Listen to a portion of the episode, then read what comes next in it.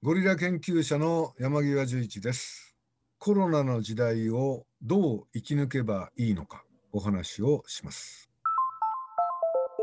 未来授業。この番組は暮らしをもっと楽しく快適に。川口義賢がお送りします。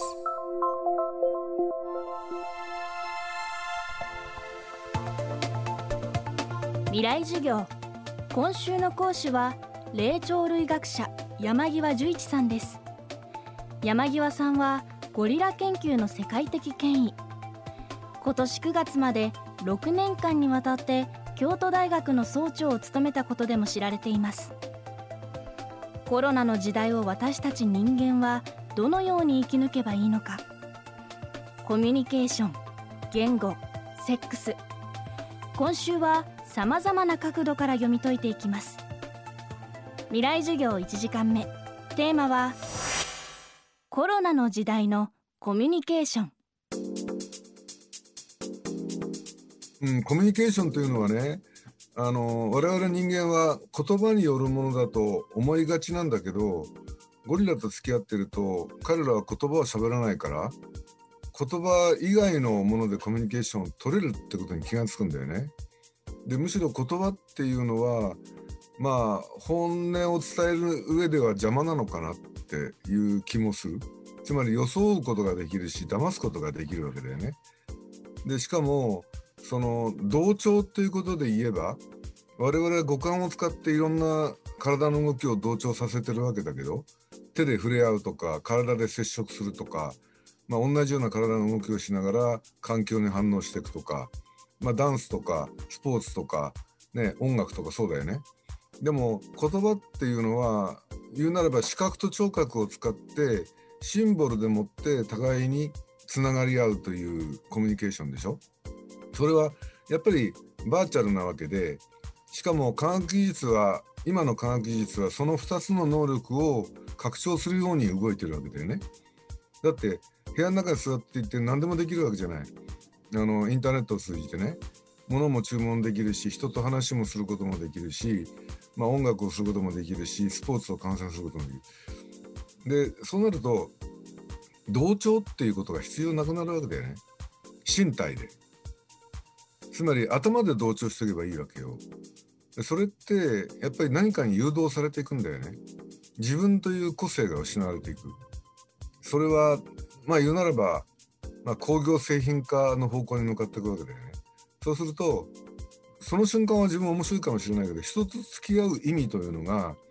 失われていく。人っていうのはそれぞれ違うものだから違いながらあの一緒にいるっていうことが楽しいわけだよね。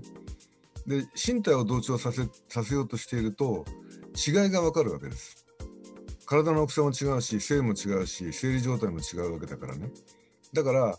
違うけども一緒にいるっていうその感覚が生きるという感覚なんですよね。でもバーチャルでネット上でみんながはしゃいでいると脳はつながってるかもしれないけど身体はつながってないから違いがわからない。それは生物としてとても耐えられないことであるしどっか体でやっぱり違和感を感じていくわけだよね。でそれが多分違和感を感じることにつながってんじゃないかなと思いますけどね。だから離れていてもソーシャルディスタンスをとっても個性の違いを分かりながら同調できるような機会を場を作る必要があるってことでしょうね。まあ、例えばそれぞれが楽器を持って違うあの一緒に音楽を演奏するとかさ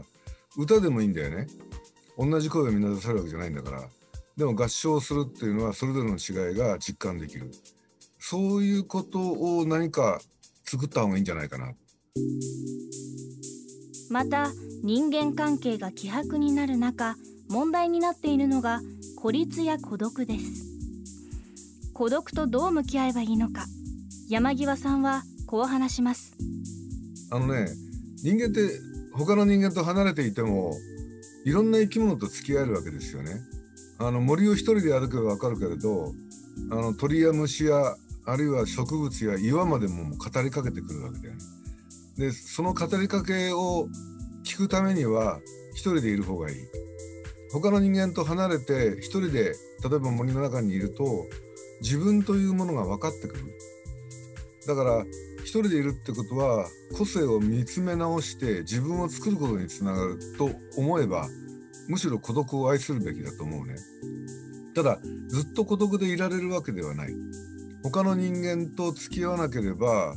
まあ、自分の生きる意欲だとか自分がこの世に存在している意義みたいなものが失われていくわけでねあの人間のやっぱり最終的な願望っていうのは承認願望他の人間から期待され承認され自分があの一人ではないいろんな人間関係の網の目の中にいて自分がやってることが他の人間に影響していくということを実感することなんだよね。だ孤独というのは一つのプロセスであってゴールではないということですね。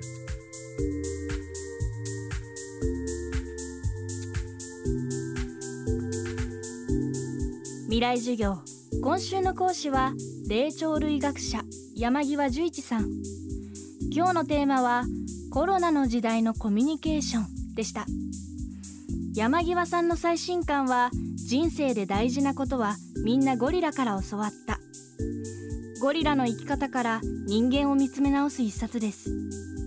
未来授業明日も山際十一さんの授業をお届けします。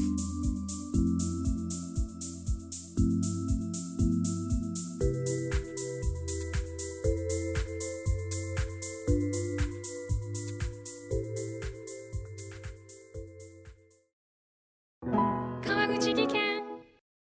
階段での転落大きな怪我につながるので怖いですよね。足元の見分けにくい階段でもコントラストでくっきり。白いスベラーズが登場しました。